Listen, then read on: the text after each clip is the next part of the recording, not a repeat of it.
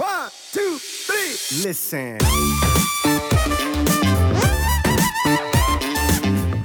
Das ist so ein bisschen, wie du schon angesprochen hast, die Off-Season äh, wo du dich halt immer bestmöglichst und super fühlen musst und du isst viel und du schläfst viel. Also Schlaf ist halt on point, weil du viel isst, also im Vergleich zur Diät.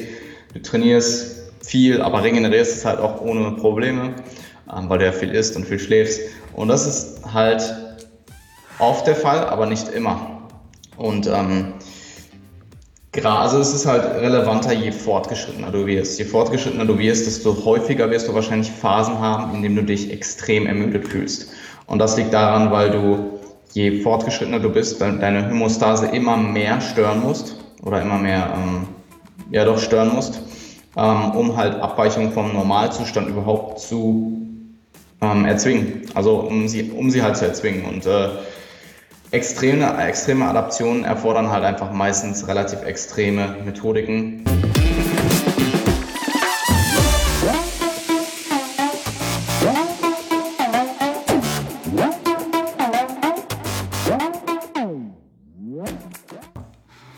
Moin Moin aus Hamburg und willkommen zu The Art of Personal Training. Mein Name ist Arne Otte, der Host dieser Sendung. Und am anderen Ende habe ich einen äh, schon bekannten Gast mal wieder äh, einladen dürfen. Der Jan Frisse sitzt dort. Ähm, Jan war zu Episode 4 zu Gast. Ich habe es mir extra nochmal rausgesucht. Ähm, zum Start dieses Podcasts quasi. Das war die Episode 4, letzten Jahr im Juli. Und äh, alle, die jetzt äh, quasi Jan schon kennen, werden sich sicherlich freuen, dass er jetzt wieder seine ähm, ja, doch Expertise zu, zum Besten geben darf. Und ich habe ihn auch schon vorgewarnt. Letztes Mal habe ich ihn vorgestellt, jetzt ähm, habe ich ihn gebeten, das mal selber zu tun. Jan, erstmal herzlich willkommen. Cool, dass du wieder am Start bist. Ähm, und erzähl den Leuten, die dich noch nicht kennen, ähm, wer du bist, was du tust. Um, ähm, ja, erstmal danke auf jeden Fall, dass du mich erneut eingeladen hast. Um, ehrt mich und ich freue mich auf jeden Fall auf unsere um, heutige Episode. ja, wie du schon angesprochen hast, ich hasse es, mich einzuleiten. Also wenn ich es nicht gut tue, dann ja, seid bereit für eine schlechte Einleitung meinerseits. Ich stehe übrigens, also ich sitze nicht, ich stehe immer im Podcast. Mal schauen, wie lange ich das noch mache in, innerhalb der Prep. zu meiner Person, ich bin, ich bin Jan Frisse. Mein Name ist, wow. Mach einfach weiter. Mein Name, mein Name ist Jan Frisse, ich bin 23 Jahre alt. Ähm, ich bin Vollzeit-Online-Personal-Trainer. Sprich, ich ähm, ja, habe mir zur Aufgabe gesetzt ähm, oder meine Vollzeit-Tätigkeit ist es, Leuten zu helfen, ihre Physikziele zu erreichen.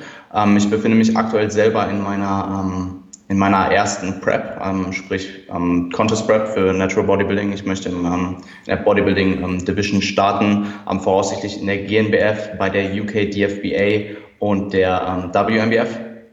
Und ähm, ja, das ist primär das, was ich mache.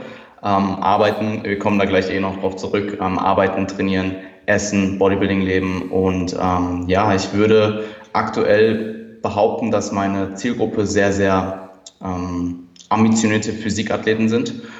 Und ich habe mir aber vor einigen Monaten oder ich habe vor einigen Monaten den Beschluss gesetzt, dass ich primär in Richtung ähm, Natural Bodybuilding ähm, gehen möchte und Contest Prep Bodybuilding und ähm, da halt so langsam meinen Content hin verlagere und ähm, ja eben zielgruppenspezifisch ähm, Leute in dem Bereich ansprechen möchte und eben in dem Bereich auch einen Namen machen möchte. Ähm, und ja, ich denke, das trifft es ganz gut. Und ich hoffe, das war okay. Völlig, völlig in Ordnung, klein Verhaspler, aber ähm, meine Zuschauer wissen auch, ich äh, schneide im Podcast nichts raus. Ich habe halt auch schon übertrieben die genau so ein Ding gebracht. Hallo, mein Name ist, mein, mein, mein Name ist Otte oder irgendwie solche Geschichten. Ähm, das, das gehört halt dazu. Ähm, ja, ja. Alles gut. Völlig in Ordnung. Ähm, also was, was wir heute einmal so ein bisschen besprechen wollen oder was ich so im Sinn habe, sind so ein bisschen zwei Teile. Einmal so ein bisschen den Teil, was, was ähm, das Leben eines äh, Fulltime Online Personal Trainers ausmacht. Ähm, ich sage ganz bewusst Online Personal Trainer, weil die Art des Coachings, ähm, die du und äh, sowohl auch ich betreibe, halt eher als Personal Training sehe, als, ähm, als dieses reine Online Coach. Ähm, und wie das Ganze so aussieht und äh, weil viele sich das anscheinend oder aus meiner Sicht schwer vorstellen können ähm, und ich denke auch viele in die Richtung ähm, tendieren oder Lust hätten, in die Richtung sich beruflich zu bewegen, ähm, aber oftmals wenig Einblick haben, was das halt wirklich bedeutet. Deswegen wäre halt meine erste Frage an dich. Ähm, wie sieht so dein Alltag aus? Ähm, wenn du sagen müsstest, das wäre so mein typischer Arbeitsalltag, ein typischer Arbeitstag, wie sieht der aus? Ja, ich finde es auf jeden Fall eine interessante Frage und ich ähm, habe mir ein paar Gedanken im Vorhinein schon drüber gemacht. Ähm, und ich kann vielleicht auch gleich einmal durchgehen, wie so ein typischer Tag bei mir aussieht, aber primär besteht mein, meine, ähm, mein Alltag aktuell daraus, dass ich arbeite, sprich mein ähm, Coaching eben gewissenhaft erledige, mich um meine Klienten kümmere Content produziere, so wie du auch, ähm, primär durch den Podcast und auch viel über Instagram. Das hätte ich vielleicht gerade noch erwähnen können, dass eben, ja, ich Content Producer bin ähm, und Weiterbildung ist ebenfalls ein großer Teil, ähm, wurde immer weniger. Also zum Beginn meiner Karriere in Anführungsstrichen, ähm, war es doch deutlich mehr. Jetzt ist es mittlerweile halt so, dass ich mich ähm, ja so slow and steady halt weiterbilde und schaue, dass ich am Tag ungefähr eine Stunde da rein investiere, eine Stunde lese in der Regel und dann, wenn ich unterwegs bin, noch Podcasts höre, etc. Das, was man halt noch so zwischendurch reinschieben kann, vielleicht wenn man isst, dass man irgendwelche ähm, ähm, qualitativen Videos schaut. Und ähm, Mittlerweile ist auch ziemlich viel Bodybuilding dazugekommen, dadurch, dass ich halt jetzt eben selber preppe. Also vorher war es primär halt eben trainieren und essen und regenerieren. Und jetzt ist eben auch noch ähm, Posing mit drin und allgemein lebe ich aktuell, würde ich behaupten, einen noch strukturierteren und noch gewohnheitsorientierteren Lebensstil. Also mein Leben aktuell ist sehr roboterhaft, was ich extrem ähm, gerne habe tendenziell. Ähm, für viele mag das vielleicht langweilig klingen oder langweilig erscheinen, aber äh, ich mache es extrem gerne und mir macht es halt extrem viel Spaß. Ähm, zusätzlich dazu reise ich noch relativ viel, zumindest jetzt aktuell noch. Wir haben gerade kurz vorher darüber gesprochen. Zum Ende der Prep wird es vermutlich weniger, abgesehen von den Reisen zu den ähm, eigentlichen Wettkämpfen. Aber ich ähm, besuche noch relativ frequent, würde ich sagen, Konferenzen ähm, der ja, Top-Leute, also der Top-Wissenschaftler ähm, und Coaches im Feld.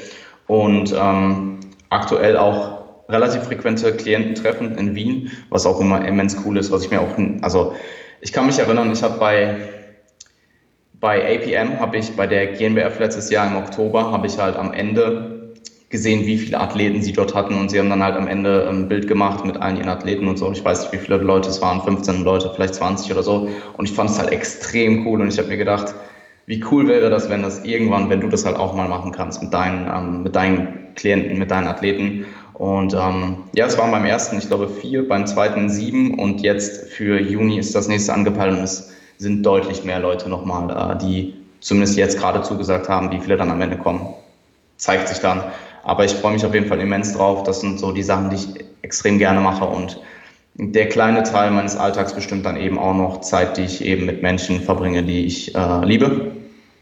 Das ist äh, primär meine Familie und meine Freundin und auch mein Freundeskreis abseits vom Bodybuilding oder abseits vom Coaching, der relativ klein ist, aber sehr, sehr, sehr qualitativ. Also die Freunde, die ich habe, sind halt alle, die habe ich halt alle 15 bis 20 Jahre und ähm, das sind halt wirklich sehr, sehr gute Leute und ich ähm, habe auch meinen Kreis an sich halt einfach verkleinert. Mhm. Und ähm, ich denke, das kommt auch einfach ein bisschen mit dem Alter, dass je älter man wird, desto kleiner wird der Kreis vielleicht. Ich weiß nicht, vielleicht kannst du das äh, bestätigen, kann vielleicht ich, auch nicht. Kann ich definitiv ähm, bestätigen. Ähm, ich okay. bin jetzt ein paar Jahre älter und das es zieht sich schon so zusammen und es wird halt qualitativer, wie du schon gesagt hast. Ja, kann ich bestätigen. Ja, absolut.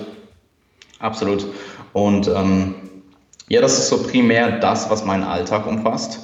Ähm, ansonsten, wie ich bereits angesprochen habe, ich bin sehr, sehr ähm, ein sehr routinierter Mensch. Ähm, war es vor nicht allzu langer Zeit, kurz vor der Prep, weniger, immer noch ziemlich, aber jetzt gerade ist es halt extrem, es ist so ein bisschen der Peak, das ist bei mir generell immer, wenn ich diete. Ähm, also ich habe aktuell eine Morgenroutine, die ähm, wirklich extrem gleich jeden Tag durchgezogen wird und die mir halt, also ich sage mal so, wenn ich meine Morgenroutine naile, dann ist es meistens ein ziemlich produktiver Tag und so komme ich auch generell viel schneller durch den Tag, weil wenn du anfängst, Dinge zu routinieren und zu, ähm, zu routinieren und zur Gewohnheit werden zu lassen, dann machst du sie einfach. Also ich stehe auf und die erste Stunde meines Tages, ich weiß exakt jeden Tag, was ich zu tun habe. Und das sind halt diese alltäglichen Dinge, die du eh machen musst. Also ähm, MPS-Biken, ähm, Zähne putzen, ähm, mein Bett machen, ähm, was zähle ich dann noch zu, zwei bis drei K Steps zu machen, dabei halt ein paar Nachrichten zu beantworten. Ähm, mich zu hydrieren, sprich genug Wasser zu trinken, dass man halt einen guten Start in den Tag hat. Und ähm, das war jetzt ganz grob auch gar nicht die richtige Reihenfolge, aber das ist halt meine ähm, Morgenroutine aktuell. Ich habe eine Pre-Workout-Routine, die aktuell umfasst halt immer meine Oats zu essen und einen Podcast meistens zu schauen, ähm, mich halt einfach mental auf meine Session vorzubereiten, genauso Post-Workout, dass ich mir zum Beispiel vorgenommen habe, nicht direkt Post-Workout zu arbeiten, sondern kurz zu duschen, mich hinzusetzen, mein Post-Workout mir zu essen, eine halbe Stunde zu relaxen ungefähr und mich dann vielleicht erstmal wieder an die Arbeit zu machen. Und aktuell eben auch meine Abendroutine, die dann eben auch meine Schlafqualität maximiert. Ähm, einfach durch ähm, Vermeiden von ähm, Blaulicht in Form von ja, digitalen Medien und ähm, ja, primär, dass ich mich ein bisschen von der, also dass ich von der Arbeit ein bisschen wegkomme, zumindest so eine halbe Stunde bis Stunde vorm Schlafen gehen, weil ich habe gemerkt, dass wenn ich zum Beispiel Nachrichten beantworte und dann direkt ins Bett gehe, dass ich einfach schlechter einschlafe, weil du halt noch drüber nachdenkst und du mental nicht in der Verfassung bist zu schlafen oder direkt halt abzuschalten und an nichts mehr zu denken und einzuschlafen. Und ähm, ja, für mich ist das Ganze immens cool und mir macht es extrem viel Spaß. Ähm, und was ich auch noch erwähnen möchte, ist, dass ich mich schon mehr als Coach als als Athlet sehe. Und ähm, primär, weil ich wahrscheinlich auch einfach kein sehr guter Athlet bin. Ähm, und ich aber schon die, das Potenzial habe, ein sehr, sehr, sehr guter Coach zu werden. Bei dem Athletending ist es halt wieder sehr, sehr stark genetisch beeinflusst oder mehr genetisch beeinflusst, als jetzt meinetwegen ähm, ein sehr, sehr kompetenter Coach zu werden. Und ähm, mir ist mein eigener Prozess trotzdem enorm wichtig und Progress ist mir auch extrem wichtig. Und ich denke auch, dass es immens wichtig ist, dass man schaut, dass man seinen eigenen Progress und Prozess on point hat. Einfach zum einen, um eine gewisse, ich will nicht sagen Vorbildrolle, aber eine gewisse Inspiration vielleicht auch für Klienten zu sein und das vorzuleben, was du auch von ihnen erwartest. Und zusätzlich denke ich halt auch, dass wenn ich meinen eigenen Prozess maximiere, dass ich ähm, insgesamt als Person glücklicher bin und auch als Coach mehr leisten kann. Mhm. Ähm, also ja, ich, es ist schwierig. Ich habe, ähm, Valentin Tambosi hat dazu einen ziemlich guten Post gemacht, dass er halt geschrieben hat, dass er sich immer erst um sich selber kümmert. Also zumindest habe ich so aufgefasst. Ähm, und dass nicht Klienten immer als erstes kommen, weil wenn er halt seinen eigenen, sein eigenes, seine eigenen Umstände zurückschraubt, dass er halt nicht der Coach sein kann, den er sonst, der sonst sein könnte. Und ich habe da ein bisschen drüber nachgedacht, weil bei mir eigentlich immer die, ähm, bei mir war es eigentlich immer erst das Coaching und erst Klienten und Klienten haben immer oberste Priorität und das sollte auch so sein. Natürlich solltest du deine Verantwortung ähm, gewissenhaft erledigen, aber es ist halt trotzdem immens wichtig, dass du dich auch so um dich selbst kümmerst und äh, ja, eben das machst, was du auch machen möchtest. Kann ich, kann ich und nur zustimmen. Ähm, absolut. Den, den Post von Valentin damals, der ist mir auch noch im Gedächtnis und ist mir damals auch extrem aufgefallen, weil das ähm, jetzt mal abgesehen vom, vom Online-Coaching, ähm, ich ja auch viele Personal Trainer sehe ähm, oder auch teilweise auch berate ähm, und da ist es exakt das Gleiche. Also die arbeiten halt von morgens bis abends und ähm, das eigene Training kommt halt oftmals zu kurz und ähm, ja, du musst als Personal Trainer eben diese Vorbildfunktion halt auch haben und natürlich auch überhaupt leistungsfähig sein, wochenlang, jahrelang und das ist, ohne eigenes Training wird das nicht passieren. Ja, ich sag mal so, bei mir war es jetzt vor der Prep primär mein Schlafrhythmus, der einfach schlecht war. Also schlecht im Sinne von sehr, sehr spät ähm, eingeschlafen, sehr spät aufgestanden. Ich war trotzdem produktiv, nicht so produktiv wie jetzt. Ähm, habe trotzdem mein Coaching gewissenhaft erledigt, auch wenn es teilweise halt ziemlich spät wurde. Aber es, ich habe halt gemerkt, dass meine Produktivität, das abseits vom Coaching, zum Beispiel was Content angeht, nicht so gut getan hat und dass ich das dass ich halt Content tendenziell eher habe schleifen lassen und ich es aber irgendwie auch sehr genieße, Content zu produzieren. Also ich habe dann bei dem DKKA-Webinar gemerkt, als ich das gemacht habe, einfach weil die Deadline halt da war, dass ich es eigentlich extrem gerne mache, Content zu produzieren und ähm, Wissen zu vermitteln und neue Sachen zu kreieren, ähm, die anderen Leuten weiterhelfen. Ähm, und ich habe halt jetzt gemerkt, dass ich, also mich erfüllt es nicht nur, wenn ich anderen Leuten helfen kann in Form meines Coachings, sondern auch wenn ich aus irgendeiner Form, zum Beispiel wenn ich jetzt einen Text schreibe und ich merke, hey, der Text ist gut und der wird anderen Leuten weiterhelfen, dann erfüllt mich das. Das macht mich einfach glücklich. Also für mich ist so ein optimaler Tag quasi, würde aussehen, dass ich Erfolge in meinem Coaching sehe, irgendeine Form von Content kreiert habe, die anderen Leuten weiterhilft, bei der ich vielleicht auch Feedback bekomme, dass es anderen Leuten weitergeholfen hat, dass ich meine Familie gesehen habe, meine Freunde gesehen habe und am besten alle meine besten Freunde und selber trainiert habe und vielleicht noch ähm, die GmbF Bantamklasse an dem Tag gewonnen habe. Das wäre so mein perfekter Tag. Also ähm, du weißt, denke ich, worauf ich hinaus will. Mhm. Ähm, das sind alles Dinge und ähm, ja, das ist im Endeffekt mein Alltag. Also Arbeit, Content, Weiterbildung, Training, Bodybuilding. Mhm. Also sehr, sehr, sehr konzentriert mittlerweile halt, na klar, die Prep wird jetzt immer mehr ähm, da Raum einnehmen. Aber so wie du es halt beschrieben hast, hast du natürlich ähm, enorm viele Gewohnheiten ähm, und hast die quasi auch ja, aufeinander aufgebaut. Ne? Das ist halt auch so eine Sache, die, die ich oftmals ja. bei Menschen sehe, die halt erfolgreich viele Sachen gleichzeitig schaffen. Ähm, Gewohnheit auf Gewohnheit auf Gewohnheit aufbauen. Du machst es quasi immer hintereinander weg und hast halt deinen Alltag durchstrukturiert, wie du so schön gesagt hast, halt dieses Roboterartige, was ja sicherlich für viele nicht attraktiv ist, aber ich glaube gerade für den ähm, Bodybuilding-affinen Menschen enorm produktiv ist, ähm, weil es einfach, ja, einfach, es muss nur ausgeführt werden halt, ne? Und es muss halt immer wieder angepasst werden, nur. Absolut. Das, das, das Ding bei Bodybuilding ist halt, dass du die gleichen Basics immer und immer und immer und immer wieder machst. Und es ist halt einfach, es ist relativ monoton und langweilig für manche Menschen. Aber dadurch, dass du halt sehr oft einfach nur das Gleiche wiederholen musst und über einen längeren Zeitraum kontinuierlich durchziehen musst, ähm, macht es halt extrem Sinn, sich diese Dinge einfach zur Gewohnheit zu machen, weil sie dir dann einfacher fallen, du weniger Willenskraft investieren musst und die Willenskraft dann eher für Dinge investieren kannst, die vielleicht sonst so anstehen, die vielleicht nicht so häufig vorkommen. Und ähm, ja, das wäre zum Beispiel dann in der Prep, du sparst dir die Willenskraft meinetwegen ähm, jeden Tag darüber nachzudenken, was du isst, indem du eine relativ gleiche äh, Mahlzeitenstruktur hast. Was jetzt nicht heißt, dass du jeden Tag exakt das gleiche essen musst, aber grob und vielleicht hast du ein, zwei Meals pro, ähm, pro Tag, die du durchrotierst. Also, dass du halt meinetwegen weißt, abends esse ich einmal, ist ganz grob, für mich als Beispiel wäre das ähm, einmal Kartoffeln, Brokkoli, Steak und einmal ähm, Reis, Spinat, Steak. Das wäre ein ganz großes Beispiel. Einfach auch, um halt ein bisschen Nahrungsmittelvariation reinzubekommen, um halt potenzielle Defizite ähm, ähm, zu minimieren im Vorhinein schon. Mhm. Und ja, es macht einfach extrem viel Sinn. Also mein Tag im Vorhinein wird, also ich plane in der Regel meine Woche vor, dass ich mir halt ähm, überlege, was steht an diese Woche, was muss ich erledigen und dann werden meine Tage halt einfach den Tag davor oder die Woche davor eben auf die Minute durchgeplant. Und natürlich klappt das nicht immer on point. Manchmal brauche ich länger, selten brauche ich kürzer, aber meistens ist es dann eher die, die erste Variante. Und dann adaptiert man halt und guckt, dass man äh, das Wichtigste schafft am Tag und so komme ich extrem gut klar. Also ich könnte mir nicht vorstellen, dass ich ähnlich oder annähernd so produktiv wäre, wenn ich jetzt einfach jeden Tag in den Tag reinleben würde und einfach irgendwie irgendwas machen würde.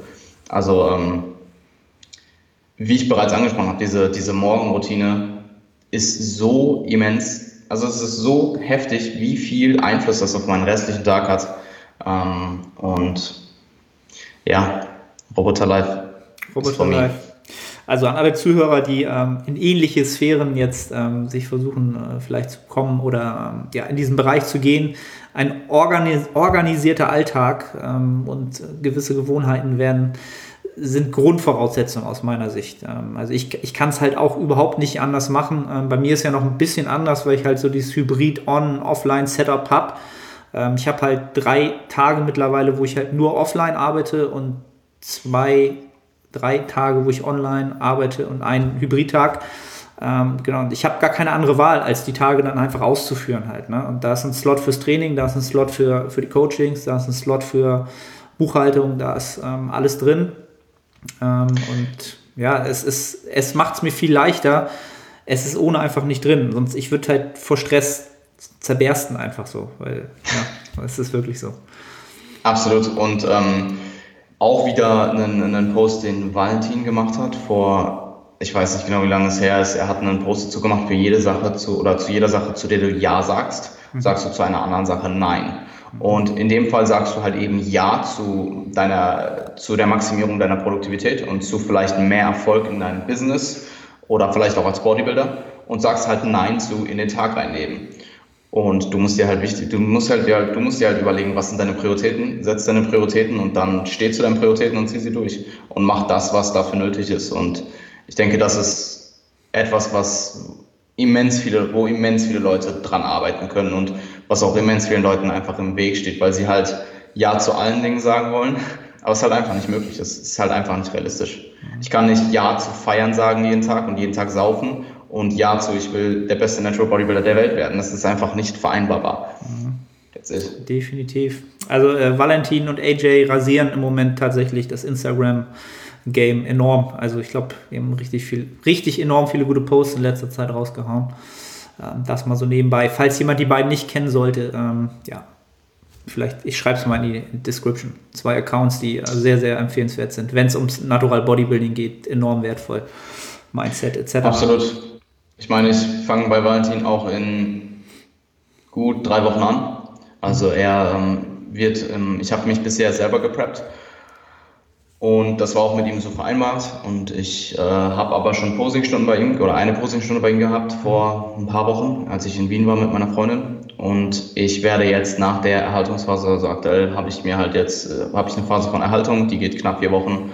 Und nach dieser Erhaltungsphase, die restlichen knapp sechs Monate, habe ich halt gesagt, ich gebe mein Ernährungsprogramming an ihm ab. Also er macht nicht mein Training, sondern nur meine Ernährung und lerne eben Posing bei ihm, beziehungsweise habe es jetzt schon teilweise gelernt, aber gehe halt für weitere Posingstunden zu ihm und ähm, ja, es ist die Person, der ich aktuell, was das angeht, halt am meisten vertraue.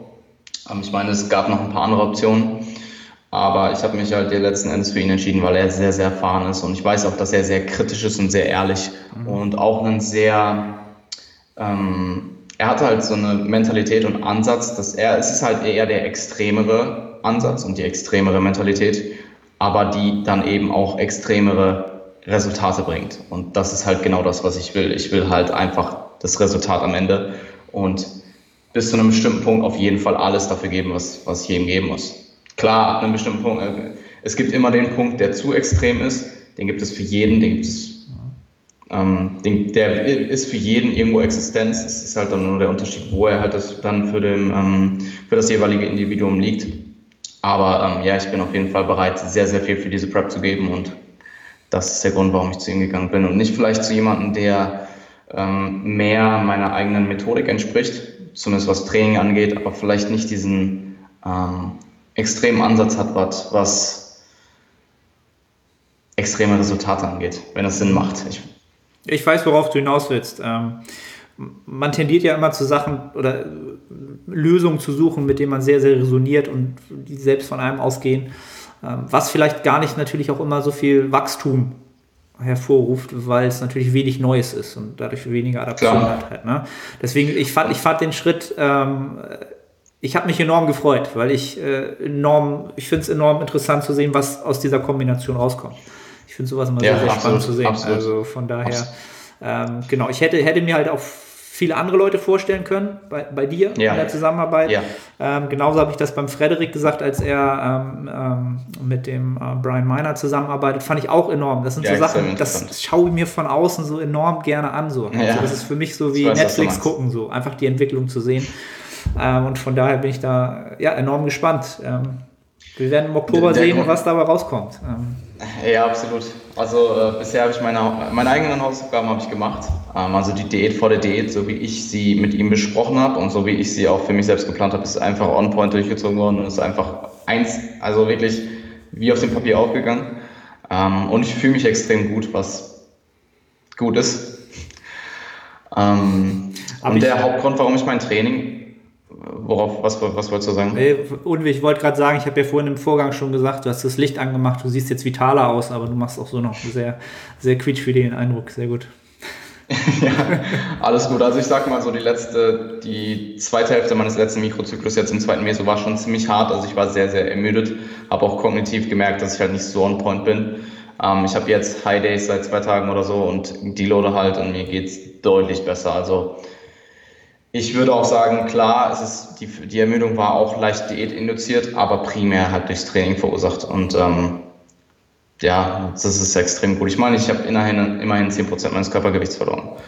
Ähm, was schon Deswegen mache ich jetzt auch eben die Erhaltungsphase. Aber darum soll es auch heute nicht gehen. Der Grund, warum ich mein Training an Valentin nicht abgebe, ist, weil ich aktuell glaube, dass, also zumindest wenn sich jemand anderes nicht noch länger mit mir beschäftigt und sich mit mir einarbeitet, dass ich aktuell für mich selber das beste Programming mache und es keinen Mensch gibt, der, wie gesagt, ohne eine, ohne eine gewisse Zeit, ähm, die er mich kennenlernen muss und die er sich mit mir beschäftigen muss, besseres Programming für mich selbst machen kann als ich selbst. Und das habe ich, denke ich, über die letzten zwölf Monate extrem, also dort habe ich extreme Fortschritte gemacht, was mein Selbstcoaching angeht. Und der Grund, warum ich ähm, aber trotzdem einen Teil der Prep abgebe, ist, weil du halt diese, du verlierst halt die Objektivität deiner, für deine Physik und Training ist viel, viel, viel objektiver, weil Training ist Zahlen. Ich kümmere mich um meine Regeneration so gut es geht und ich gehe ins Gym und das, was ich mache, mache ich. Und dann evaluiere ich das. Während meine Physik ist halt super subjektiv. Bin ich jetzt leaner geworden? Bin ich auf dem richtigen, bin ich noch im richtigen Zeitraum? Muss ich mich beeilen? Muss ich vielleicht ein bisschen, ähm, kann ich vielleicht ein bisschen äh, cruisen? Etc. All diese Sachen, Peak Week und so. Und ich bin halt froh, wenn ich das outsource und mhm. jemand sehr, sehr erfahrenes das macht, dem ich halt auch vertraue, weil auf dem, im Coaching ist es immens wichtig, dass du deinem Coach vertraust und dass du auch daran glaubst, was der Coach eben an Methodik mit dir umsetzt. Und das ist ein immens wichtiger Faktor, den viele halt nicht verstehen. Viele denken halt, sie gehen zu einem Coaching oder ähm, buchen ein Coaching einfach nur für gutes Programming. Und im Endeffekt ist es auch der Glaube an dieses Programming dann und das Vertrauen in das Programming, was du vielleicht nicht hast, wenn du es für dich selber machst. Exakt. Ja das macht das, das Programming, was natürlich auch schon gut sein sollte und sehr, sehr überdacht und, und vorausblickend Klar, periodisiert absolut. macht, aber ähm, ja, die Effizienz in der Ausführung halt enorm viel, viel ähm, produktiver. Wenn du dieses Vertrauen, was du sagtest, dieses Vertrauen ja. äh, in, in deinen Coach entsprechend hast und auch diesen Austausch hast, ne? also wieder die Interaktion ähm, und auch den empathischen Teil entsprechend beleuchten kannst und auch rauslesen kannst aus dem Menschen, was passiert äh, ja, hinter den Zahlen, ne? rein auf dem Spreadsheet. Ähm, cool. Äh, sind leicht abgekommen, aber war auch sehr, sehr interessant. Ähm, er grinst. Ähm, wir hatten vorher schon leichte Zweifel, ob wir das so in einer Stunde unterkriegen, aber jetzt äh, geben wir Gas. Ähm, zweite Frage war quasi, jetzt haben wir so ein bisschen rausgekriegt, wie so dein Alltag aussieht was ganz oft auch ähm, entsprechend für wenig, wenige relativ unklar ist oder äh, was mich auch vielleicht auch selbst interessiert.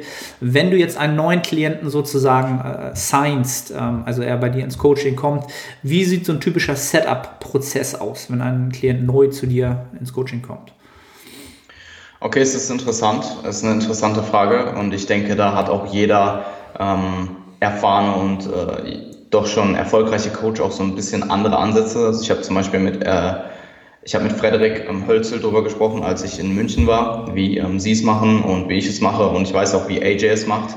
Und ich weiß auch im Groben, wie es bei Valentin aussieht. Und alle, also ich weiß jetzt, ich weiß nicht, wie du es machst, aber ich könnte mir vorstellen, dass wir fünf alle unterschiedliche ähm, ähm, Setup-Prozesse haben. Und bei mir ist es so, dass ich ähm, beim Initialkontakt, also in der Regel werde ich ähm, per E-Mail über mein Kontaktformular ähm, auf der Webseite, per DM oder selten auch auf Facebook kontaktiert ähm, und eben angefragt, ob ich Plätze frei habe. Und in der Regel ähm, gebe ich auch jedem erstmal die Chance, sich bei mir zu bewerben quasi. Ähm, ich gebe dann in der Regel eine Beratungsfrage, also man tauscht sich dann in der Regel ein bisschen aus.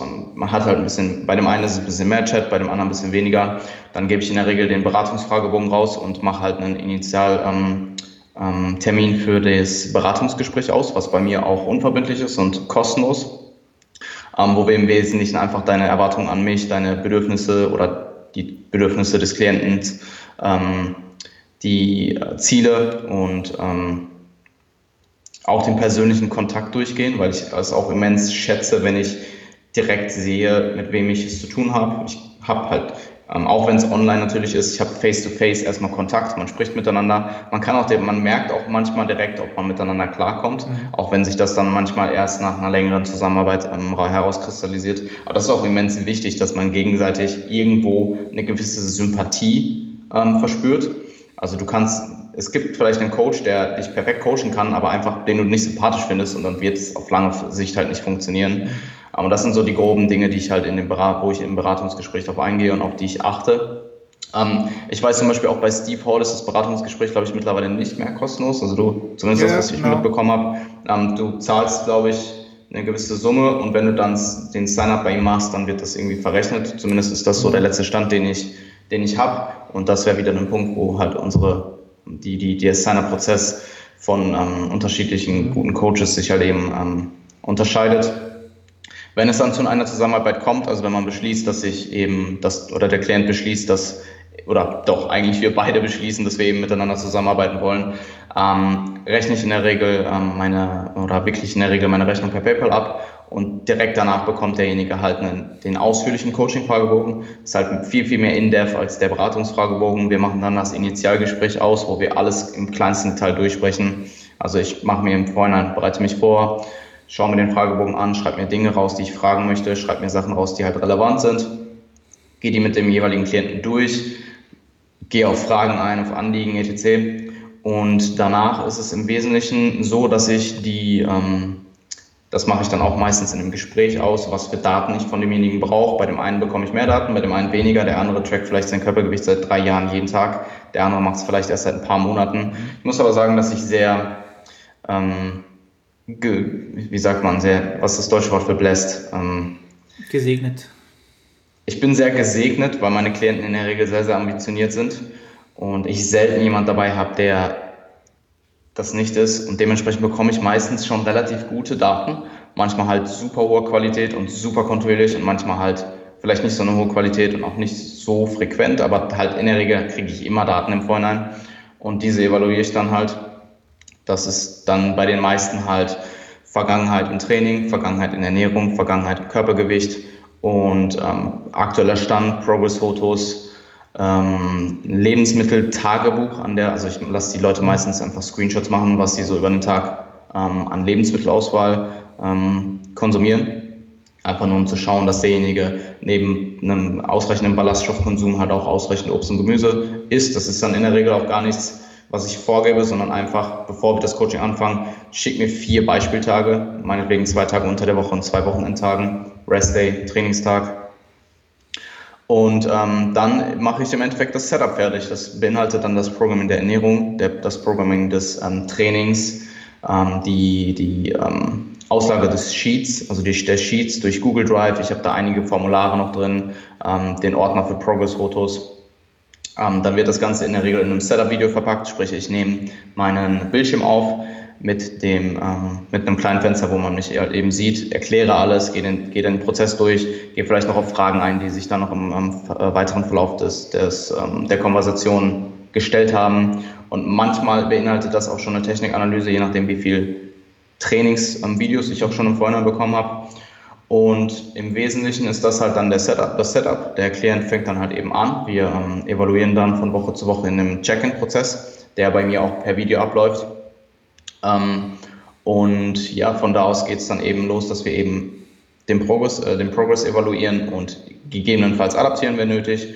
Und das ist dann eben der Wochen, Woche zu Woche Vorgang, den ich eben mit meinen Klienten führe. Ähm, ebenfalls werden da auch in der Regel sehr, sehr viel Technikanalysen noch gemacht. Ähm, anfangs mehr, zum Ende hin meistens dann nur noch, wenn irgendwelche neuen Übungen implementiert werden, die halt unklar sind.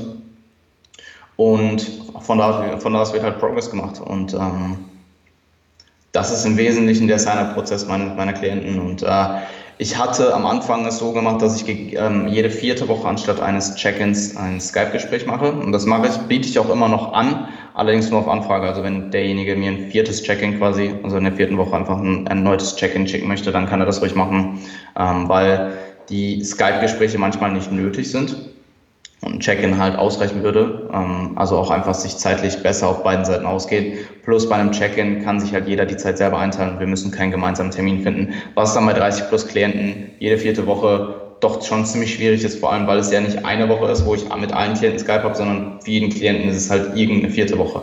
Und ähm, ja, das ist so das, was ich in letzter Zeit adaptiert habe.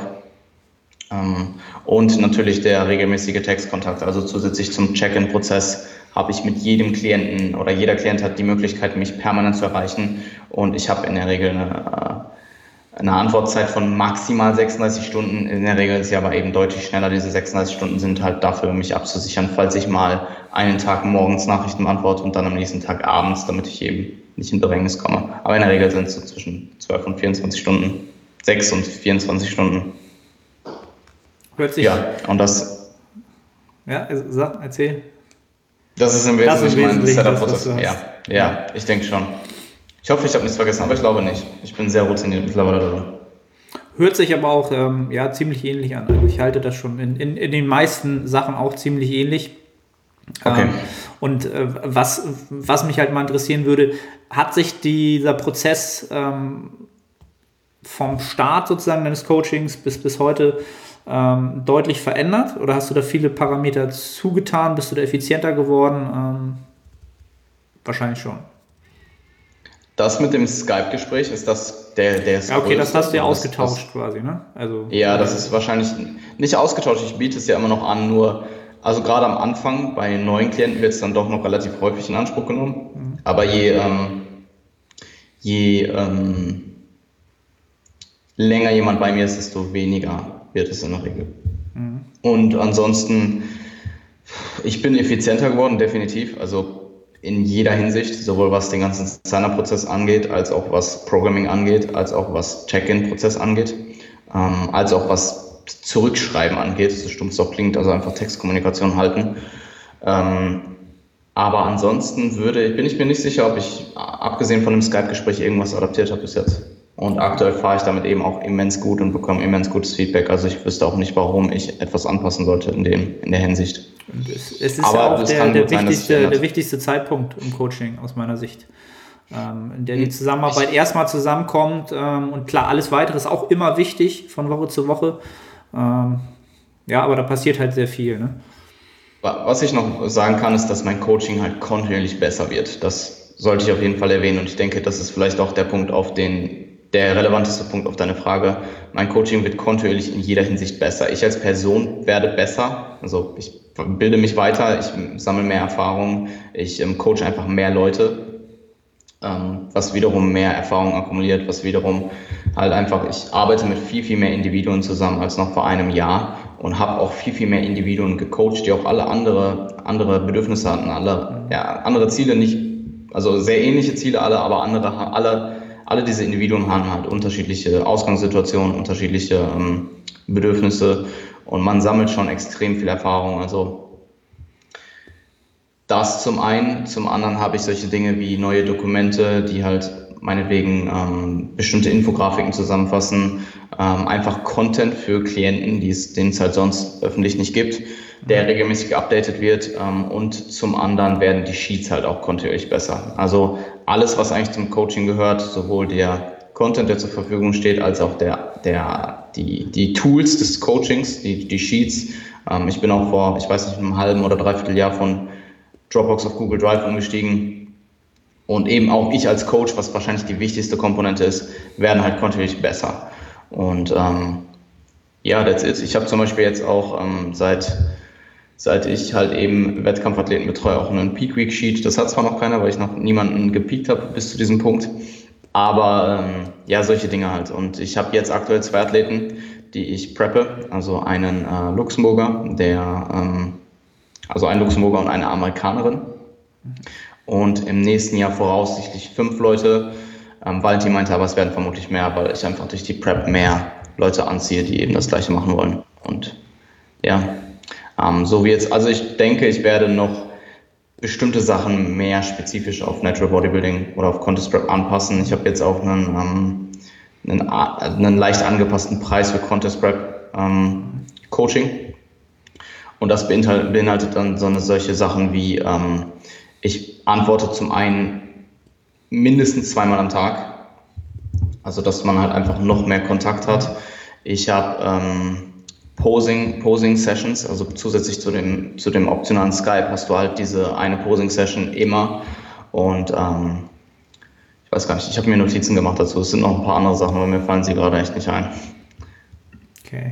Also was, was ich mir halt zu der, zu der Frage oder dem Setup-Prozess oder allgemein im Coaching-Prozess äh, notiert habe, ist halt so das, das Optimieren und Automatisieren ja, wie soll ich sagen, bei, bei gleichzeitiger Individualität ähm, des Coaching-Prozesses ist halt etwas, was ähm, mit der Zeit halt enorm wichtig wird. Aus meiner Sicht das ist für mich enorm wichtig geworden. Absolut, absolut. Dass ja. ich da einfach zeiteffizienter bin ähm, und gleichzeitig trotzdem individuell bei jedem Menschen halt entsprechend trotzdem noch Feedback gebe.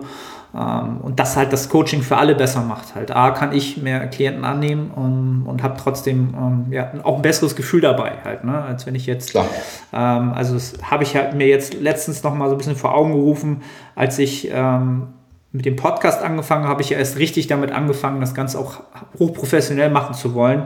Und ich habe halt, wenn ich ein Programming ausgelaufen ist, nach vier oder fünf, sechs Wochen, ähm, habe ich halt anderthalb Stunden gebraucht, halt, um den Folgezyklus zu planen halt. Ne? Und das war halt immer so, oh Gott, äh, heute fünf Check-ins und vier davon brauchen neues Programming. So, dann war mein Tag halt, ich hatte halt Stress wieder des Grauens gehabt.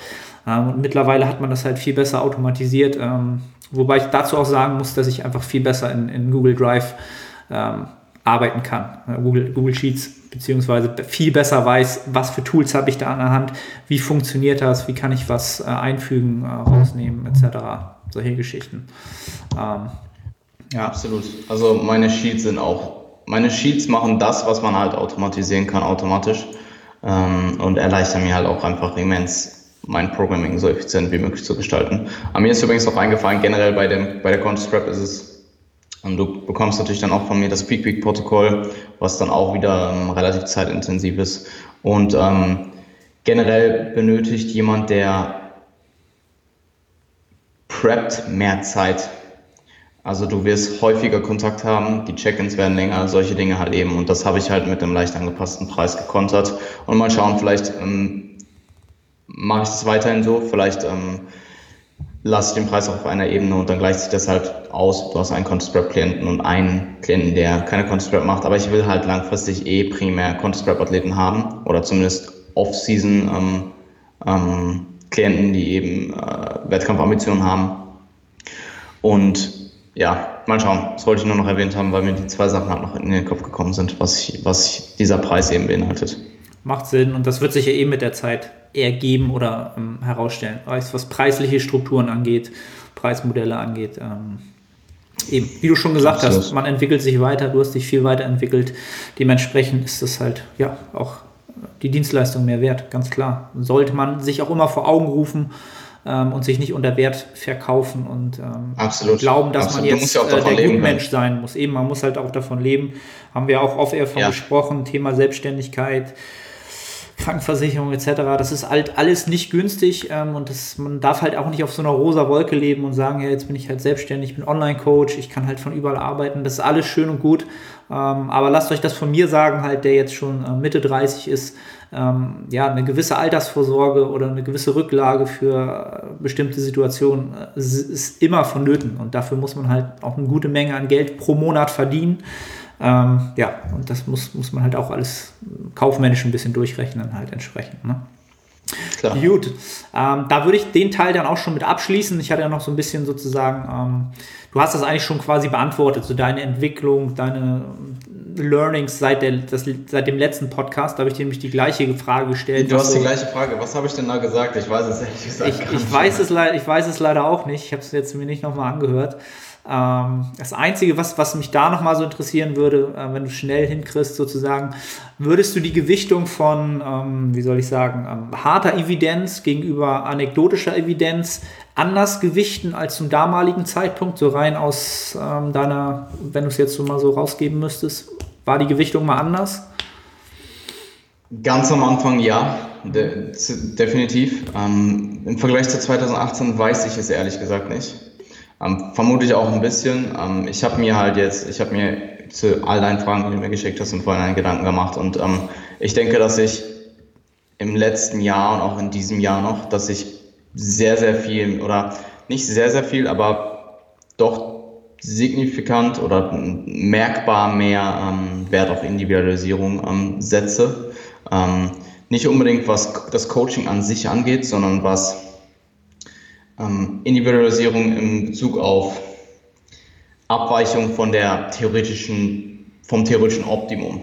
Und ähm, weil, weil es ist so, dass wenn du dir jetzt, wenn du dir jetzt Daten anguckst und ähm, ähm, Evidenz, die ist eh, also empirische Evidenz, die bezeichnet eben den Durchschnitt, was passiert im, oder was klappt im Durchschnitt am besten. Und ähm, Wissenschaft bezeichnet die Prinzipien und ähm, deine Erfahrung und die, die individuelle Situation des Klienten bezeichnet aber die Methodik. Und ähm, ja, immens. Also ich meine, ich habe auch viel eigene Erfahrung mittlerweile gemacht, die sich teilweise dann auch mit anderen, ähm, mit der Erfahrung von anderen Coaches überschneiden, manchmal aber auch einfach nicht. Also es gibt auch einfach manche Dinge, die ich für mich herausgefunden habe oder für meine Klienten in der bestimmten Situation, die am besten klappen. Und ähm, nur weil eine Evidenz anekdotisch ist, heißt es nicht, dass sie schlecht ist. Also es kommt ein bisschen darauf an, von wem sie kommt. Wenn sie jetzt von einem typischen Gym-Dude kommt, so der, weiß ich nicht, ähm, vielleicht einfach genetisch sehr, sehr gut dabei ist und zehn Jahre trainiert und einfach intuitiv irgendwas macht und halt verhältnismäßig doch gut aussieht, dann ist es halt so eine Frage, wie, wie gut ist jetzt die Evidenz für ihn? Äh, sie ist gut, weil sie ist vielleicht nicht sehr, sehr schlecht, weil er zehn Jahre trainiert und irgendwo intuitiv natürlich irgendwo was richtig gemacht hat.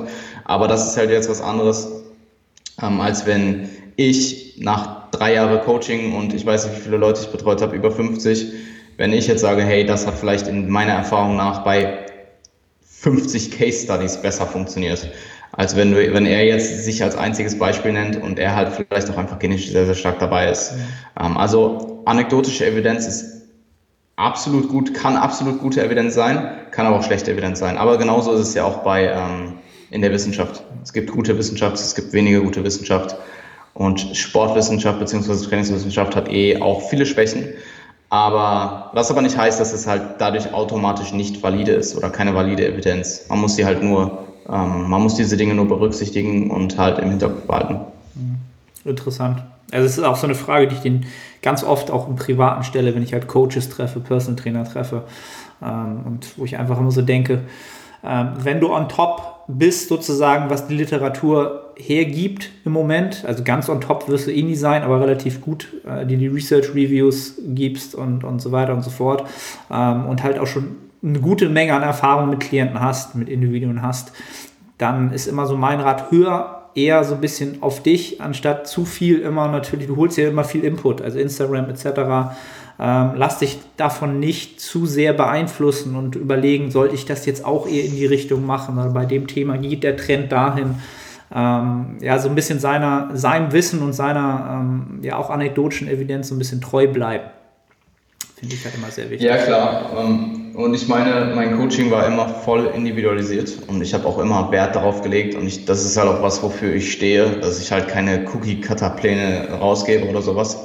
Ähm, aber es ist eben ein Part, dass es, es gibt halt einfach Dinge, die, also es gibt halt einfach verschiedene Situationen, in denen unterschiedliche Menschen oder unterschiedliche Individuen komplett anders ansprechen und komplett anders auf diesen Stimulus oder was auch immer reagieren. Und da ist es halt dann eben enorm wichtig, das zu festzustellen und dann anhand deiner Erfahrungen so zu adaptieren, dass es eben besser funktioniert für denjenigen, den, für den es halt nicht gut funktioniert hat. Wenn jetzt etwas gut funktioniert, dann musst du es nicht zwangsläufig ändern. Oder solltest du nicht zwangsläufig ändern. Alright. Cool, damit würde ich quasi den, den Coaching-Teil abschließen, haben tatsächlich schon 46 Minuten in. Ja, ähm, ich, ich merke es bei den QAs immer wieder, weil ich halt eine Frage habe und dann schweife ich so übertrieben krass ab, weil ich halt irgendwie jeden Kontext noch erläutern möchte und dann am Ende habe ich halt eine Stunde mit, ich weiß nicht, acht Fragen oder so verbracht. Oder Aber ich, ich, glaube, dafür ist halt das Format Podcast auch genau dafür ist es gedacht. Und genau Absolut. das sind die interessanten Sachen. Da sollte man sich nicht zu kurz fassen. Ähm, ja, ich, ich merke es auch, ich merke es auch mit, äh, mit ähm, Podcast-Gästen, dass ich mir im Vorhinein zu viele Themen überlege und im Endeffekt, es war mit Mike Israel so, also bei dem letzten Podcast, ich habe, wir haben uns, glaube ich, ich glaube, ich habe mir vier Themen ausgedacht und wir haben zwei gerade so behandelt in anderthalb Stunden oder so. Ja, aber gut, ja. Mit, mit Mike ist das halt auch eine Sache. Ähm, dazu kann ich halt sagen, war mit einer der besten Podcasts, die ich dieses und letztes Jahr gehört habe. Allein vom Input, den er gegeben hat Danke. und, und ähm, ja, auch, auch deine Fragen natürlich, die dazu beigetragen haben. War wirklich ja. richtig Vielen gutes Dank. Ding. Richtig Freut gutes mich. Ding. Nee, Feedback war wirklich sehr, sehr gut. Und ich muss ihn auch einfach öfters in den Podcast holen. Er sagt eh ja, wenn ich ihn frage. Ja, ich frage ihn nur halt einfach super selten. Ma- Mach es unbedingt. Also es ist enorm Ja. Mehrwert. Also egal, was er sagt, sowieso. Ne? Also kann man alles sich anhören. Ähm, gut, kommen wir noch mal zum eher Trainingspart, quasi Praxis. Ähm, da habe ich ein so ein Thema ähm, mir aufgeschrieben zum allerersten. Ich wusste gar nicht, wie ich es betiteln soll. Ich habe es mir jetzt so mit Well-Being im Englischen ähm, für mich aufgeschrieben, ähm, dass oftmals ich viele Leute sehe und höre, die halt entsprechend in der Offseason sind und sagen, sie schlafen, sie essen jede Menge ähm, und ähm, nun davon ausgehen, dass sie sich halt konstant irgendwie gut fühlen müssten. Ähm, Ja, also gut fühlen in dem Sinne, dass, dass man sich immer fresh fühlt, dass man sich immer regeneriert fühlt. Ähm, und ich meine, du hast da auch eine, ähm, einen Post zu gemacht, wenn ich mich recht entsinne. Ähm, wie ist so deine Meinung dazu? Wenn ich jetzt maximale Hypertrophie-Resultate möchte, ähm, wie oft sollte ich mich da noch gut fühlen? Um es mal so ein bisschen zu provozieren. Ja, es ist so ein bisschen, wie du schon angesprochen hast, die Off-Season äh, wo du dich halt immer bestmöglichst und super fühlen musst und du isst viel und du schläfst viel. Also Schlaf ist halt on point, weil du viel isst, also im Vergleich zur Diät. Du trainierst viel, aber regenerierst es halt auch ohne Probleme, ähm, weil du ja viel isst und viel schläfst. Und das ist halt oft der Fall, aber nicht immer. Und ähm, Also es ist halt relevanter, je fortgeschrittener du wirst. Je fortgeschrittener du wirst, desto häufiger wirst du wahrscheinlich Phasen haben, in denen du dich extrem ermüdet fühlst. Und das liegt daran, weil du, je fortgeschrittener du bist, dein- deine Homostase immer mehr stören musst oder immer mehr, ähm, ja doch stören musst, ähm, um halt Abweichungen vom Normalzustand überhaupt zu ähm, erzwingen. Also um sie, um sie halt zu erzwingen. Und äh, extreme, extreme Adaptionen erfordern halt einfach meistens relativ extreme Methodiken und die resultieren halt einfach in periodisch starker Ermüdung. Ähm, es ist halt, ich, ich weiß nicht, ob du, ähm, du bist sicherlich mit dem Fitness-Fatigue-Modell ähm, belesen und dort ist es halt so, wenn du jetzt als Anfänger anfängst zu trainieren, dann steigt deine Fitness schneller, schneller als deine Fatigue. Also deine Fitness steigt schneller an als deine Ermüdung. Und du kannst sehr, sehr lange Progress machen, ohne dass du deine Ermüdung abbauen musst, weil deine Fitness immer höher ist. Als sehr weit fortgeschritten. Also es ist aber so, dass deine Fitness und deine Fatigue vielleicht im besten Fall für einen bestimmten Zeitraum gleichmäßig ansteigt, bevor dann irgendwann die Fit, äh, Fatigue so hoch ist, dass du eben deloaden musst, bevor ähm, du eben ähm, wirklich ins Overreaching kommst und du somit dann halt deine Fitness konservierst im Deload und die Fatigue halt sinkt und du dann diesen, diesen, diese mehr Fitness hast. Ähm, also so ist es zumindest in der Theorie. Und so kann es eben sein, dass du dich, wenn die Ermüdung sehr, sehr hoch ist, aber eben dann auch die Adaptionen sehr stark sind, schlecht fühlst, aber guten Progress machst oder den bestmöglichsten Progress machst. Und ähm, ich will damit nicht sagen, dass du dich permanent schlecht fühlen sollst. Und es ist natürlich auch wichtig, dass du solche Sachen wie Schlafmanagement, Stressmanagement, gegebenenfalls Entspannung ähm, und natürlich auch Training ähm, innerhalb deines MRVs on point hast. Ähm, einfach damit du, also wenn du jetzt permanent overreached und keine Performance Gains machst und dich permanent schlecht fühlst, dann ist das nicht gut.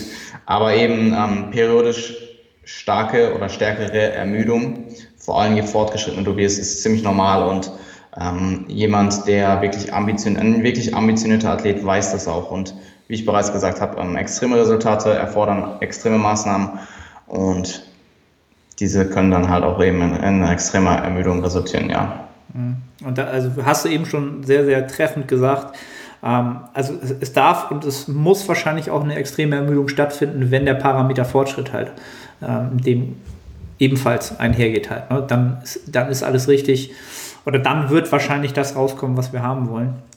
Ähm, ja, und ich meine, es ist halt wirklich wichtig zu betonen, dass es halt nicht immer der Fall sein sollte. Also wenn ich jetzt meinetwegen in, in meinem Aufbau, oder ich kann auch jetzt das Diätbeispiel nennen, wobei im Aufbau ist es vielleicht, ähm, du hast ja, das, du bist ja auf die Offseason eingegangen. Ja. Ähm, ja, genau. Wenn ich jetzt meinetwegen ein 5 zu 1 Akkumulation zu Deload-Verhältnis in der Offseason fahre, dann werde ich mich die ersten drei Wochen relativ gut fühlen. Also relativ normal, würde ich sagen. Jetzt nicht, klar ermüdet mich Training und klar ist Training anstrengend, aber es ist halt nicht so, dass ich morgens aufwache und mich fühle, als wäre ich angefahren worden. Und die vierte Woche wird dann schon happiger und ich merke halt vielleicht so langsam, hey, es wird halt immer mehr. Und die fünfte Woche ist dann vielleicht so, dass ich die zweite Hälfte der fünften Woche halt wirklich morgens aufwache und Probleme habe, teilweise oder nicht Probleme habe aufzustehen, weil ich stehe auf, aber es fällt mir deutlich schwerer. Also man könnte auch liegen bleiben und man hat halt auch einfach diese gewisse Lethargie, die sich über den Tag zieht. Und da ist es dann auch immens wichtig, dass ich, ähm, dass du dich halt eben auf deine Gewohnheiten berufen kannst und es einfach machst. Egal, ob du jetzt vielleicht gerade Lust drauf hast oder ob du dich lethargisch fühlst oder lieber einfach rumliegen würdest. Ähm, und genauso ist es dann auch ins Training zu gehen. Es hat natürlich auch einen, ähm, einen das hat, das, der primäre Nachteil dabei ist, dass du tendenziell, je mehr ermüdet du ins Training gehst, desto höher ist auch das Verletzungsrisiko. Ähm, aber bei einem bestimmten Trainingsstand, wenn du eben überhaupt noch adaptieren willst, musst du eben auch dieses Verletzungsrisiko in Kauf nehmen. Und ich sage mal so, im Bodybuilding ist das Verletzungsrisiko eh relativ gering ähm, im Vergleich zu anderen Sportarten. Und ähm, ja, that's it. Das sind meine zwei Cents dazu. Ja, definitiv. Also einfach ums, weil ich es halt oft mit Klienten hatte, genau, die noch nicht so erfahren waren mit zum Beispiel ähm, mit dem ganzen MRV-Konzept ähm, und auch ähm, ansteigenden Trainingsvolumina, dass die dann ähm, entsprechend auch gesagt haben, hm, ich fühle mich jetzt, wie in deinem Beispiel 5 zu 1, ähm, in Woche 4 halt schon so müde. Ich müsste mich doch jetzt eigentlich super fühlen, weil ich jetzt auch in Woche 5 entsprechend eigentlich die höchste Intensität abfordere, relative. Ähm, ja, und da, da, kommt halt wieder das Ganze ins Spiel. Es ist halt doch einfach ein Ausführen ähm, in bestimmten Parametern, sicheren Parametern. Und es ist einfach nicht einfach, irgendwann noch zu wachsen. Ja, ähm, ja. Absolut.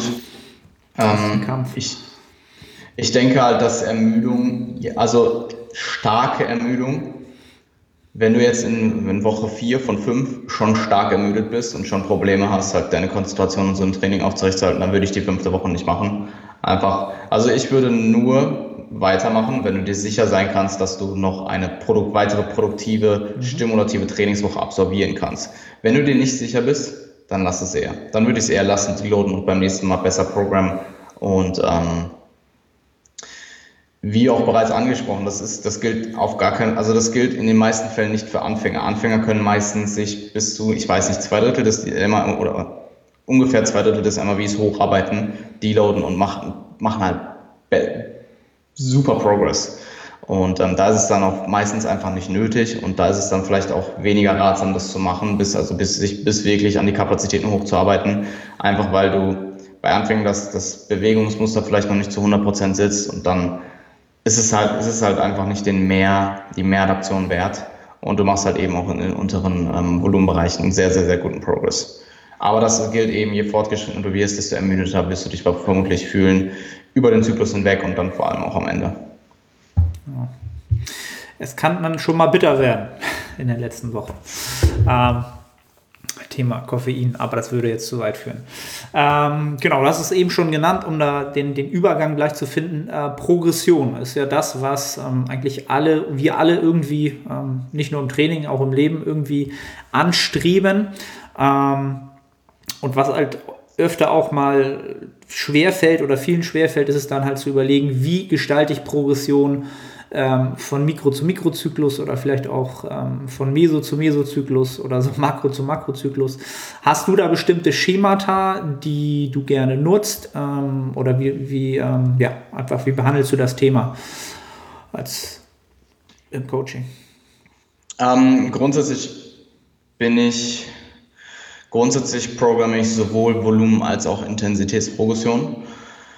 Ähm, ich habe aber einen, eher einen Bias Richtung Volumen, einfach weil Volumen die Variable ist, die eher mit Hypertrophie assoziiert wird. Intensitäten auch, aber eben nicht so stark. Vor allem nicht kurz- und mittelfristig, sondern eher langfristig. Und ähm, ich mache es so, dass ich kurz- und mittelfristig eher auf Volumenprogression setze oder vermehrt, zumindest wenn man sich den prozentualen Anteil von Volumen und Intensität anschaut. Und langfristig, also über Mesozyklen und Makrozyklen eher auf steigenden Intensitäten, also eher auf ähm, ja, steigender Performance, weil das halt eben langfristig die Variable ist, die du theoretisch unbegrenzt steigern. Also klar, irgendwo kommt halt der Punkt, wo du dich auch in der Intensität nicht mehr steigern kannst, aber das ist halt die Variable, die du, die deutlich mehr Steigerungspotenzial hat als Satzanzahl. Ähm, was nicht heißt, dass Satzprogression schlecht ist. Ich nutze Satzprogression je nach Phase mehr oder weniger aggressiver oder konservativer, ähm, vor allem kurzfristig eben über den Mesozyklus zwischen Mikro, also von Mikrozyklus zu Mikrozyklus.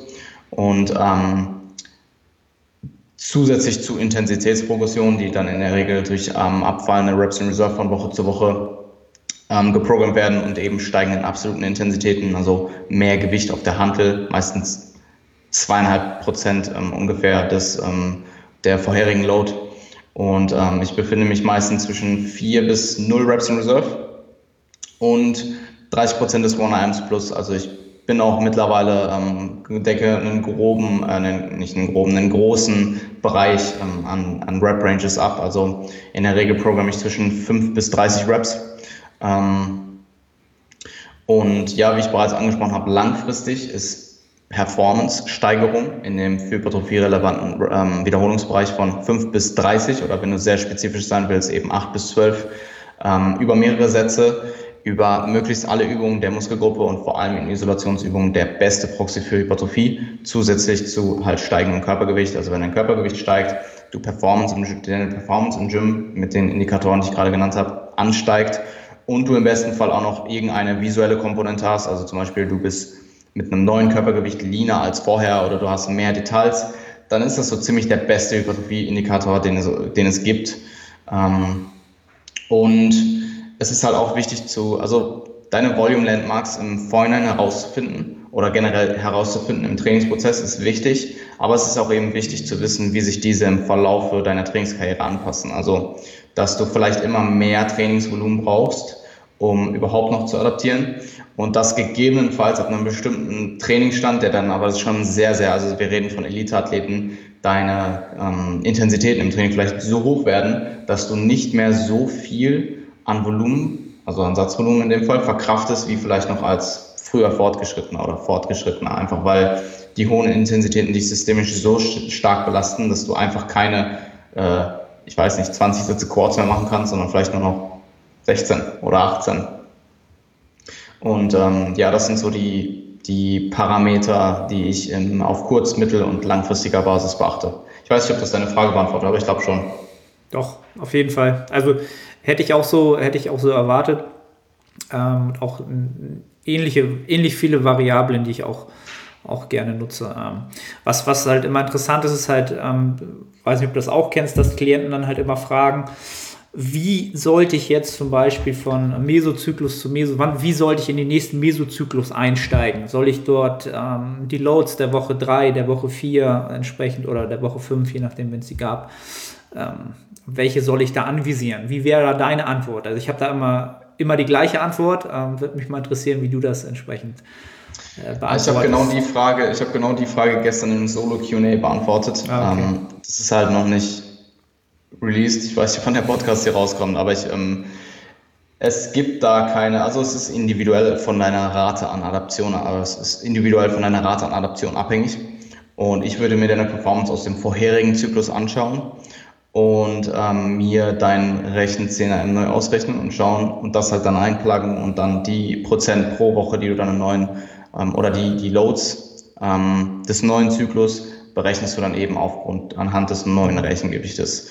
Also wenn du jetzt, großes Beispiel, du hast, dein 10er MM Squat war 100 Kilo im vorher, im ersten Zyklus und du hast die 100 Kilo nach fünf Wochen für 10 mit einer Rep im Tank gebeugt, sprich für 11, dann plugst du das eben in, dein, in, dein, ähm, in deine Kalkulation rein, hast dann eben 100 mal 11 und kommst dann eben bei 100, ich weiß nicht, 103 bis 105, ich bin mir nicht ganz sicher, 104 vielleicht, ähm, raus und gibst die dann eben in deine oder benutzt das eben als neues Rechengewicht und berechnest dir deine Loads eben anhand des neuen Rechengewichtes oder des neuen Rechen 10 oder 1 welche Variable du da auch immer benutzt.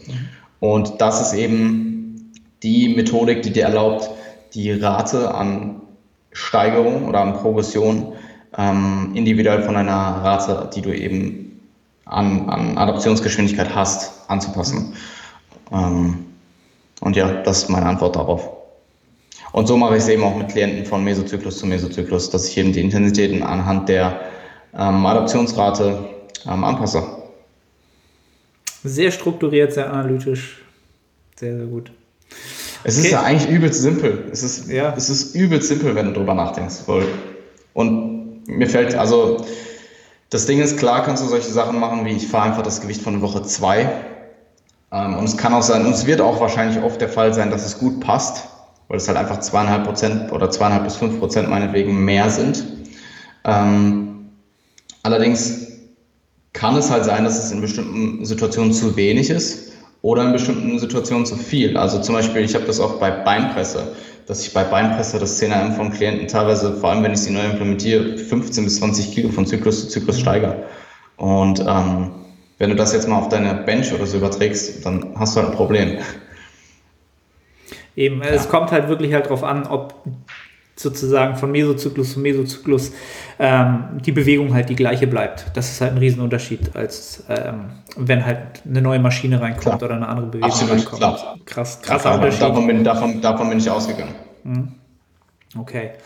Cool. Ähm, dann würde ich sagen, schaffen wir die letzte Frage bestimmt auch noch. Ähm, die wäre gewesen, wie viel ähm, Freiraum, Entscheidungsspielraum gibst du deinen Klienten innerhalb deines Programmings selber? Ähm, Freiraum in dem Sinne, was entscheiden sie selber? Oder ist es komplett rigide und du sagst, diese Zahlen, das tun, das tun, das tun? Oder wo Nein, differenzierst du da? ähm, es ist weder noch.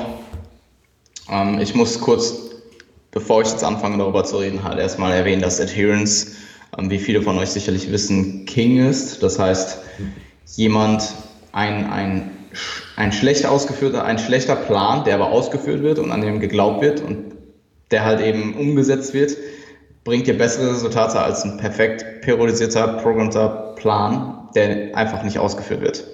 Ähm, deswegen Adherence ist immer King und sollte immer als oberste Priorität angesehen werden, weil ja, es ist halt einfach, wenn du, wenn du ihn nicht ausführst, passiert nichts. Und das Beispiel, was ich gerade genannt habe, ist halt einfach die Realität. Und ähm, die Antwort auf die Frage ist erstmal, es kommt darauf an, wie so oft, ähm, was das Ziel der Person ist. Wenn jetzt zum Beispiel jemand zu mir kommt und sagt, er will der beste Natural Bodybuilder ever werden und er ist bereit dafür alles zu tun und es ist auch egal, wenn er dafür Dinge tun muss, die ihm vielleicht vorübergehend oder auch immer keinen Spaß machen, was ab und zu vorkommt, dann ähm, bin ich vielleicht etwas rigider. Wenn jetzt aber jemand zu mir kommt und sagt, er will primär Spaß haben, dann ist es halt wieder was anderes. Also es ist stark vom Individuum abhängig. Und es kommt auch ähm, sehr stark darauf an, worum es geht. Geht es jetzt darum, dass ähm, ich habe mir als äh, Beispiel überlegt Spezifizität versus Individualisierung. Ähm, wenn jetzt jemand zu mir kommt und sagt, er will, dass die, ähm, das Prinzip der Spezifizität grob vernachlässigen und möchte jetzt anstatt eine Beinpresse für Quad-Hypertrophie, einen Ball Squat ausführen, dann wäre das eine Sache, die ich nicht programmen würde. Also ich würde sagen, der Ball Squat wird deine Quads nicht hypertrophieren, du wirst im Krankenhaus landen im schlimmsten Fall. Währenddessen Individualisierung, vor allem in Bezug auf ähm, solche Dinge wie zum Beispiel Übungsauswahl, die ja sehr, sehr stark anatomisch abhängig ist, also von deinen anatomischen ähm, Gegebenheiten, oder auch solche Sachen wie Rep-Range-Präferenzen, ähm, die bis zu einem bestimmten Teil auch subjektiv sind. Also manche Leute haben auch einfach bestimmt, in einem bestimmten Rap-Range-Bereich mehr Spaß. Mhm. Aber auch wenn mir jemand sagt, ich bekomme in einem bestimmten Rap-Range-Bereich mehr, ähm, mehr DOMs, mehr Pumps und ich auch overall sehen kann, dass wenn ich jetzt zum Beispiel einen Zyklus habe, der primär auf ähm, ähm dem unteren Bereich der für Hypertrophie relevanten Wiederholungsbereiches liegt, dass dort der bessere Progress gemacht wird, als wenn ich jetzt sehr, sehr hohe Wiederholungsanzahl Programme, in einem, vielleicht in einem späteren Zyklus, dann bias ich insgesamt den nächsten Makrozyklus eher in Richtung tiefere Rep-Ranges. Und das meine ich halt mit Individualisierung. Es, für den einen funktionieren High Reps halt exzellent. Ich bin zum Beispiel jemand, der in dem moderaten bis hohen Wiederholungsbereich einfach besseren Progress macht, oder nicht deutlich, aber besseren Progress macht als in dem tieferen Rep-Range-Bereich, wo ich manchmal einen Zyklus habe, wo ich meinen 10 gar nicht steigere und ich mir denke, what the fuck, und dann fahre ich höhere Reps und mache halt irgendwie, ähm, habe halt deutlich besseren Progress. Und ähm, solche Dinge beachte ich schon stark und da höre ich, das ist auch extrem wichtig, dass du dir nicht nur das anhörst oder das anschaust oder die objektiven Daten des Klienten anschaust, das, was er halt an Daten akkumuliert hat, das, was er dir halt in deine Sheets schreibt, sondern halt auch stark auf subjektives Feedback eingehst. Und das ist ja auch die Kunst des Coachings, ist, dass du dein Coaching, wenn dein Coaching nur auf Sheets basiert, dann ist es scheiße. So, du musst dir anhören, was dein Klient zu sagen hat. Du musst zuhören. Zuhören ist extrem wichtig und ist ein extrem wichtiger Coaching-Skill. Und die Kombination aus dem subjektiven Feedback deines Klienten und dem objektiven Feedback aus den Cheats deiner Klienten, die Kombination aus diesem macht eben ähm, gutes Coaching aus und dann eben klar, dass du generell Expertise hast, dass du Wissen hast, dass du auch Erfahrung hast und weißt, wie du das dann alles individualisiert auf den Kunden anwenden kannst. Und ähm, bei reinen Präferenzfragen, also wenn es jetzt einfach darum geht, welche ISO würdest du lieber machen, wo das Resultat vermutlich sehr ähnlich ist oder gleich ist, frage ich auch oft einfach, was würdest du lieber machen? Und dann entscheidet der Klient halt einfach. Und ähm, es gibt aber auch Klienten, die mir sagen, hey, mach einfach, mach das, was du für richtig hältst und dann, äh, ja, tue ich das halt. Aber ja, Präferenz, Präferenzen sind extrem wichtig, gehe ich viel drauf ein und je nachdem, was es ist, gehe ich auch eben sehr, sehr stark drauf ein. Also es gibt Situationen, da bin ich rigider, es gibt Situationen, da bin ich ähm, äh, bereit, mehr Kompromiss einzugehen und es gibt auch Situationen, da ist, stelle ich es halt dem Klienten komplett offen, was für was er sich entscheidet. Das ist eben, wie du schon ja. gesagt hast, sehr von der Thematik abhängig. Und ähm, ja, was du eben gesagt hast, dass so hätte, hätte man den Podcast eigentlich beenden können, ähm, dass das Zuhören und das Zusammenspiel des Ganzen einfach, ja, das, die Kunst des Coachings, ähm, the art of personal training halt entsprechend, ähm, das werde ich mir noch mal im Nachhinein anhören. War sehr, sehr gut zusammengefasst, das Ganze. Ähm, ja, Jan, cool. Haben wir quasi eine Stunde zehn, haben wir jetzt in. Ja, ist gut. Äh, war ist wieder, haben wir, haben, wir gut, haben wir gut durchgepeitscht sozusagen. Ähm, falls die Leute jetzt gerne mehr von dir hören, sehen wollen, ähm, erzähl ihnen, wo sie dich finden. Ähm, primär auf Instagram und ähm, also mein Content ist primär Instagram und mein Facebook, äh, mein Facebook, mein Podcast. Also Instagram-Handle ist Jan Frist einfach zusammengeschrieben. Ähm, ich mache dort auch relativ viel Stories und aktuell auch, auch nahezu täglich einen Post. Ähm, Gebe mir auch in der Regel sehr, sehr viel Mühe, Value zu überbringen in meinen Post. Also schreibe in der Regel relativ lange Texte. Ähm, dann natürlich der Podcast, an dem ähm, ebenfalls wöchentlich neue Episoden rauskommen. Also in der Regel ähm, ist das immer der Switch zwischen einem Interview und dann einer Episode mit ähm, Anthony von Train Wisely, in dem wir aktuell über meine Prep oder seinen Progress im Aufbau sprechen. Und gegebenenfalls schiebe ich auch eine Solo-QA-Episode ein. Ähm, den findet ihr unter Max MPS Radio sowohl auf YouTube als auch auf Spotify, iTunes und SoundCloud. Also eigentlich, soweit ich weiß, fast jede Plattform, relevante Plattform.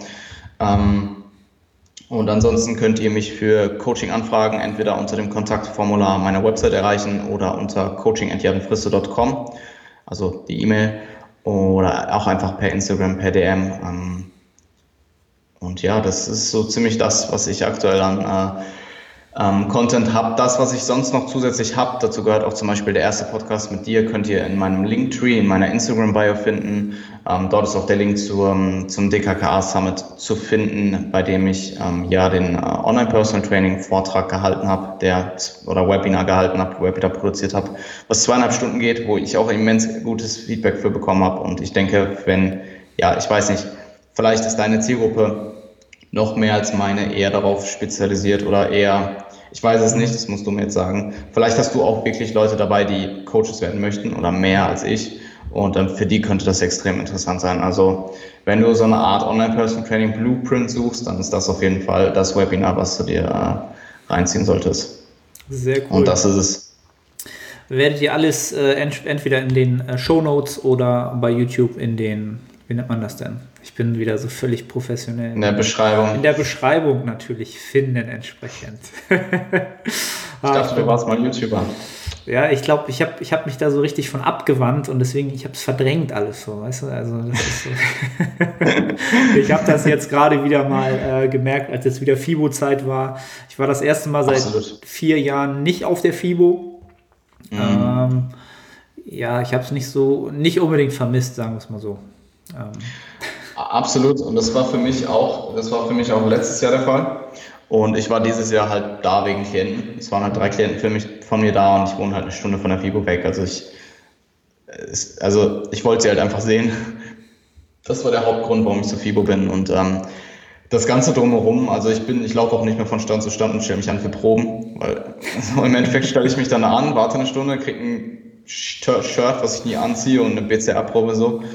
Ähm, und das Ganze drumherum auch an sich der Fitnessindustrie. Vieles ist halt auch extrem abstoßend für mich. Nicht alles, also es gibt coole Ausnahmen, zum Beispiel ähm, der Gym AD Stand von, ähm, mit, mit den Jungs aus Wien, mit Intelligent Strength war extrem cool.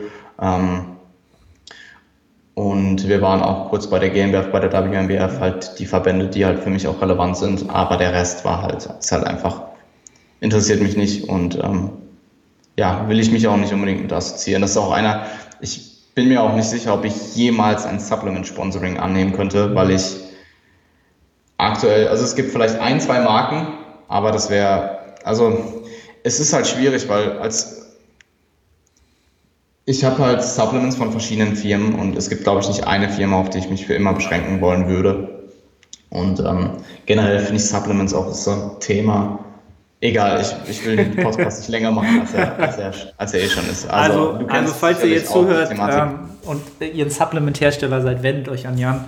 Ähm, die Anfrage wird allerdings abgelehnt. Ähm, ansonsten, Ben Jerry, ich habe hab gehört, Ben Jerry's ist aber Ey, Ben Jerry's Sponsoring würde ich easy annehmen. Ja. Das würde ich, das würde, das würde ich richtig heftig annehmen und das würde ich auch übertrieben bewerben. Also ich würde meinen ganzen Instagram-Content komplett auf Ben Jerry's abstellen. Komplett, oder? Dann siehst du immer so, dann siehst du immer so Bilder von mir, wo ich so heimlich meinen Trizeps anspanne und dann steht da so ein Ben Jerry's Pint. Ja, das, das würde ich ja noch feiern. Also so diese gestellten Bilder beim Bankdrücken und so Ben Jerry's, das, ich glaube, das hätte Potenzial, bloß die Firma. Ja, ich habe sie, hab sie schon mehrfach angefragt, aber sie wollen mich nicht. Ich habe schon äh, gefragt, ob Natural Bodybuilding Sponsorship, äh, Sponsoring möglich ist. Damals schon nicht, dann habe ich nochmal angefragt, sie haben gesagt, immer noch nicht und ja. Okay, aber du gibst nicht auf? Vielleicht irgendwann. Okay. Cool, Jan. Ähm, um es jetzt nicht ewig in die Länge zu treiben, ich wünsche dir ähm, für die Prep alles Gute, dass es richtig Danke geil läuft und ähm, ja, es liegt ja eh in eurer Hand. Ähm, sehen uns wahrscheinlich in London und dann sowieso im Oktober, wenn es dann rund geht. Und äh, ja, cool, dass du da warst und ich wünsche dir noch ähm, einen entspannten Tag. Vielen Dank. Freut mich. Danke dir und äh, danke für die Einladung nochmal. Schönen Adios. Tag noch. Ciao, ciao. Ciao.